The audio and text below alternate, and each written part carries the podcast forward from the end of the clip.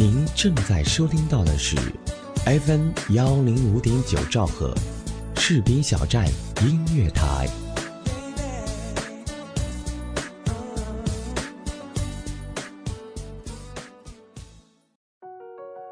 你喜欢什么颜色的灯光呢？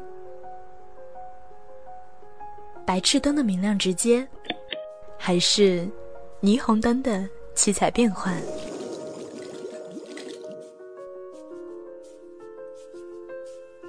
有没有人和我一样偏爱橙色的灯光？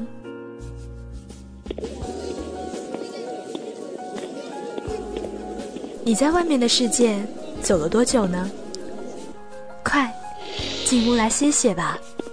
我是绵延，靠近我，让我帮你打开你心里的那盏，或许尘封，又或许已经闪烁微光的橙色温暖。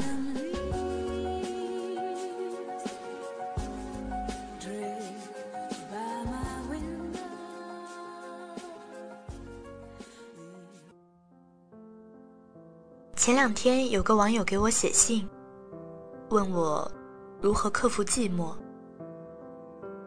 他跟我刚来美国的时候一样，英文不够好，朋友少，一个人等着天亮，一个人等着天黑。每天，学校、家、图书馆、gym，几点一线。我说。我没什么好办法，因为我从来就没有克服过这个问题。这些年来，我学会的，就是适应它，适应孤独，就像适应一种残疾。快乐这件事儿，有很多不以主观意志为转移的因素，基因、经历，你恰好碰上的人。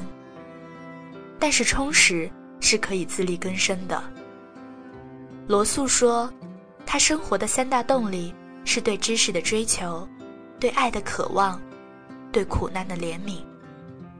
你看，这三项里面，除了第二项，其他两项都是可以自给自足的，都具有耕耘收获的对称性。我的快乐很少。当然，我也不痛苦，主要是生活稀薄，事件密度非常低。就说昨天一天我都干了什么吧。十点起床，收拾收拾，把看了一大半的关于明史的书看完。下午一点出门，找个 coffee shop，从里面随便买点东西当午饭，然后坐那儿改一篇论文。期间。凝视窗外的纷飞大雪，花半小时创作梨花体诗歌一首。晚上七点回家，动手做了点饭吃，看了一个来小时的电视，回 email 若干。十点看了一张 DVD，韩国电影《春夏秋冬春》。十二点读关于冷战的书。两张。凌晨两点，跟某同学通电话，上网溜达，准备睡觉。这基本是我典型的一天。一个人，书，电脑，DVD。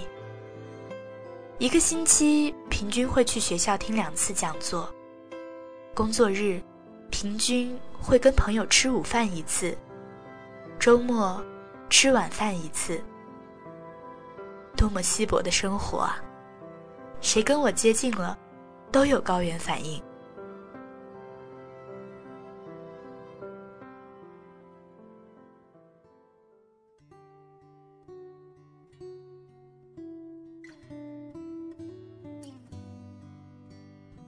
孤独的滋味当然不好受，更糟的是，孤独。具有一种累加效应。同样重要的东西，你第一分钟举着它和第五个小时举着它，感受当然不同。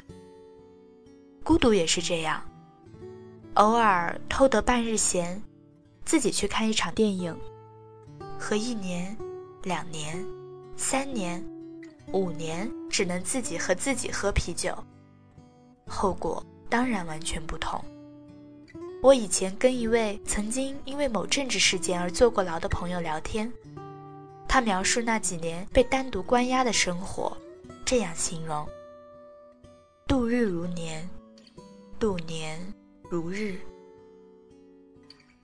说的可真确切。我曾在日记里大言不惭地写道：“出于责任感，我承担了全世界的孤独。”我的意思是。我不但孤独，而且我的孤独品种繁多，形态各异。在女人堆里太男人，在男人堆里太女人，在学者里面太老粗，在老粗里面太学者，在文青里面太愤青，在愤青里面太文青，在中国人里面太西化，在外国人里面太中国。我觉得。上帝把我派到人间，很可能是为了做一个认同紊乱的心理实验。我其实并不孤僻，简直可以说活泼开朗。但大多时候我很懒，懒得经营一个关系。还有一些时候，就是爱自由，觉得任何一种关系都会束缚自己。当然，最主要的还是知音难觅。我老觉得自己跟大多数人交往，总是只能拿出自己的一个维度，很难找到和自己一样兴趣一望无际的人。这句话的谦虚版说法是，很难找到一个像我一样神经错乱的人。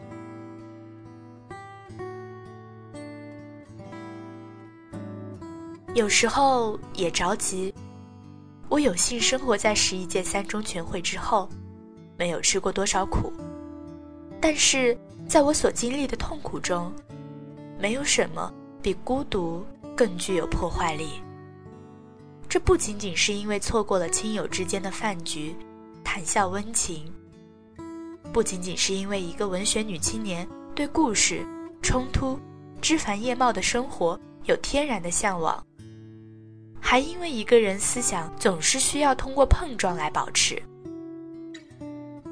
长期的孤单中，就像一个圆点脱离了坐标系。有时候，你不知道自己思考的问题是否真的称其为问题。你时常看不到自己的想法中那个旁人一眼就可以看出的巨大漏洞。你不知道什么是大，因为不能看到别人的小。你不知道什么是白，因为不能看到别人的黑。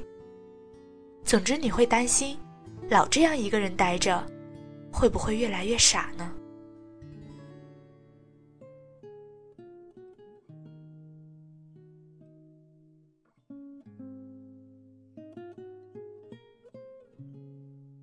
好像的确是越来越傻，但另一些时候又惊诧于人的生命力，在这样缺乏沟通、交流、刺激。辩论、玩笑、聊天、绯闻、传闻、小道消息、八卦、MSN 的生活里，没有任何圈子。多年来，仅仅凭着自己跟自己对话，我也坚持了思考，保持了表达欲，还能写小说、政论论文、博客。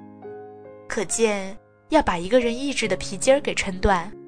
也没有那么容易。忍受的极限会是什么样的结果呢？让我告诉你，忍受是没有极限的。年少的时候，我觉得孤单是很酷的一件事情。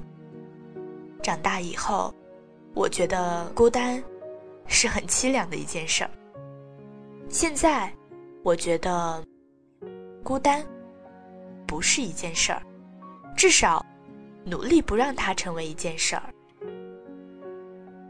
有时候，人所需要的是真正的绝望。真正的绝望跟痛苦、悲伤没有什么关系，它让人心平气和，让你意识到你不能依靠别人、任何人得到快乐。它让你谦卑，因为所有别人能带给你的，都成了惊喜。它让你只能返回自己的内心。每个人的内心都有不同的自我，他们彼此可以对话。你还可以学习观察微小事物的变化，天气、季节、超市里的蔬菜价格、街上漂亮的小孩儿。你知道，万事万物都有它值得探究的秘密。只要你真正，我是说，真正的打量它。当然，还有书、报纸。电影、电视、网络、DVD、CD，那里面有他人的生活，关于这个世界的道理，音乐的美，知识的魔术，爱的可能性，令人愤怒的政治家，我们一生都不可能穷尽这些道理、美、爱、魔术的一个小指甲盖儿，怎么还能抱怨生活给予我们的太少？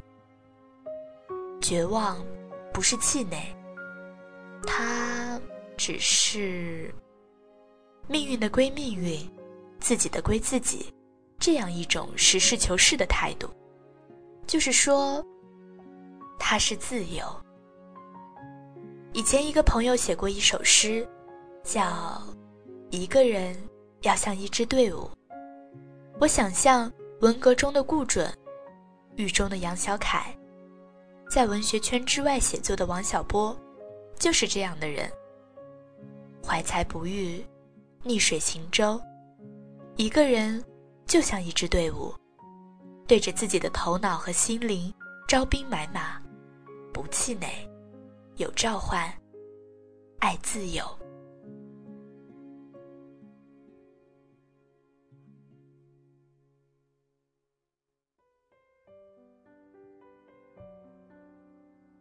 我想自己终究是幸运的，不仅仅因为那些外在的所得，而且因为我还挺结实的。总是被打得七零八落，但总还能在上帝他老人家数到九之前重新站起来。再看到眼前那个大海时，还是一样兴奋，欢天喜地的跳进去。在辽阔的世界面前，一个人有多谦卑，他就会有多快乐。当罗素说“知识、爱、同情心是他生活的动力”时，我觉得简直可以和这个风流成性的老不死称兄道弟。因为这种幸运，我原谅自己经受的挫折、孤单，原谅自己的敏感、焦虑。和神经质，原谅上帝，他老人家让 X 不喜欢我，让我不喜欢 Y，让那么多人长得比我美，或者比我智慧。原谅他，让我变老，变胖，因为他把世界上最美好的品质给了我。不气馁，有召唤，爱自由。如果。你还在为自己孤单寂寞、怀才不遇、举世皆浊我独醒而深深叹息的话，那么让我告诉你，你买不到那个彩票的。别再把你时间的积蓄两块两块的花出去。回到你的内心，寻找你自己，与心灵深处的他、他们一起出发去旅行。如果你有足够的好奇心，你可以足不出户而周游世界，身无分文而腰缠万贯。人生若有知己相伴，固然妙不可言，但可遇而不可求，真的，也许既不可遇又不可求，可求的只有你自己。你要俯下身去，朝着幽暗深处的自己，伸出手去。还靠近我，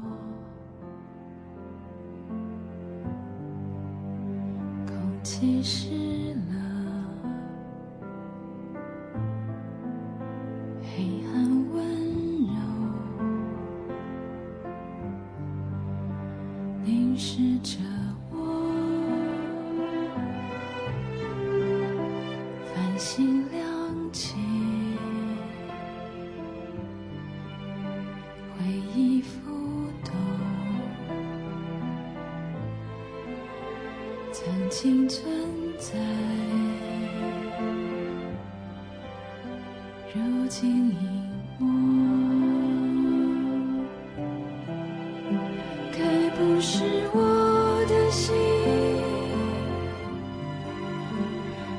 在小声唱着。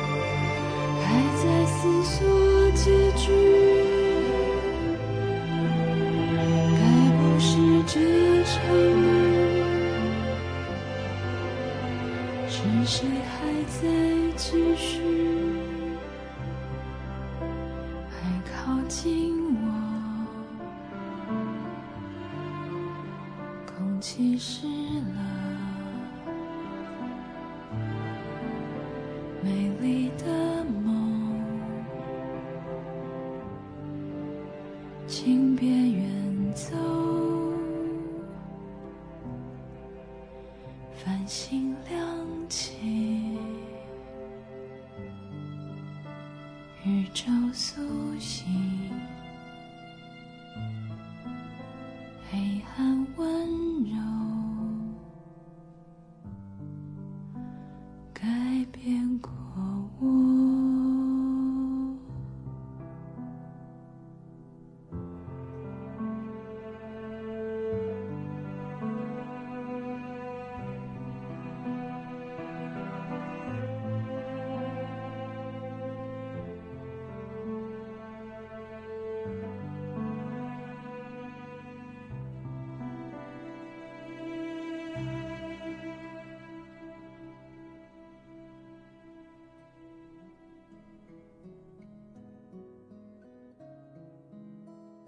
感谢收听士兵小站音乐台，我是绵延，在新年里送上刚才这份摘自于刘瑜的一篇随笔，读完之后感同身受。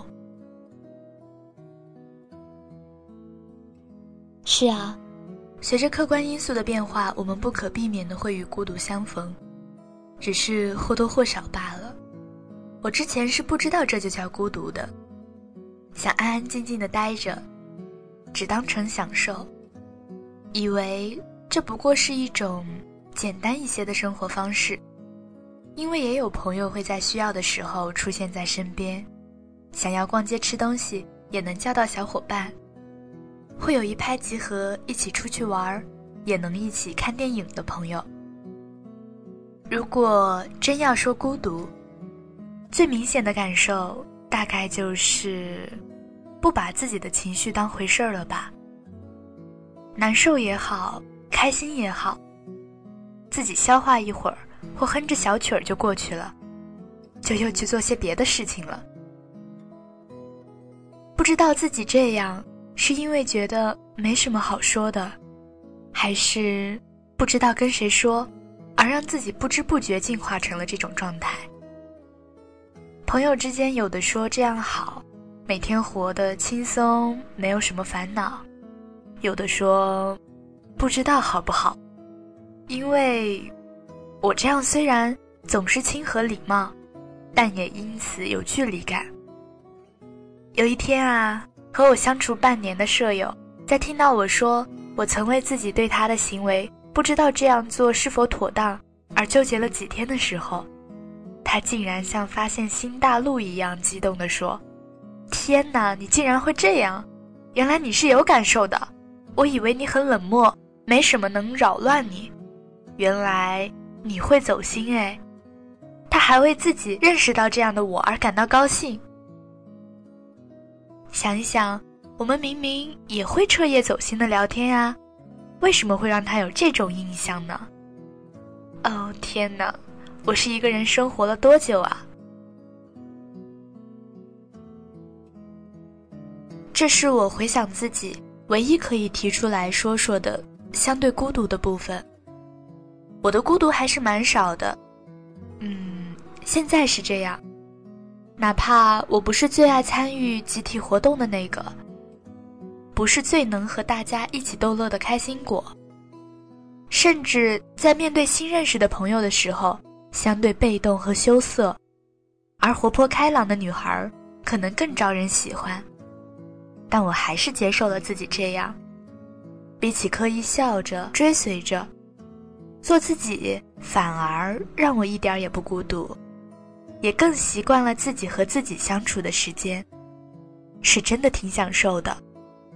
更何况，这世界上又有那么多会和自己有一样心情的人。我激动开心都还来不及，又何来孤独呢？新的一年，我们都在士兵小站音乐台，下期再会。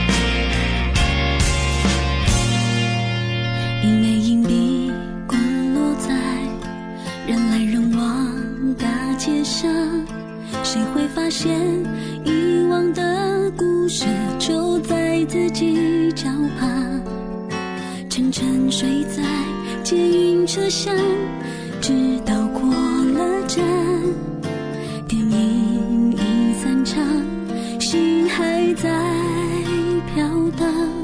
夫人满手兰花，轻叩眉山玻璃窗，谁会抬头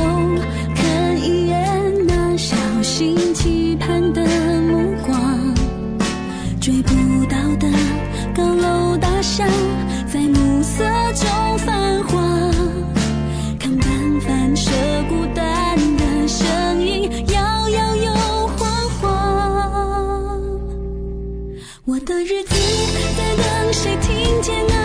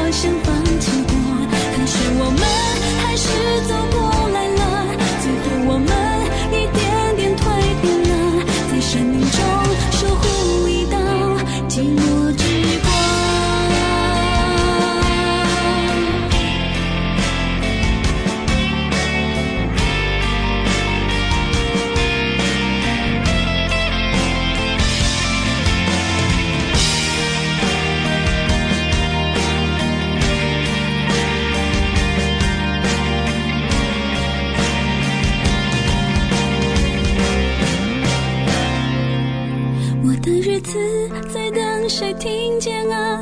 我的哀愁想跟谁说说啊？我的愤怒只埋在心底吗？我的快乐有人能分享吗？总是渴望有宽我的力量，总是渴望能一觉到天亮，总是等待日出以后，这世界还会有全新的模样曙光里沉默。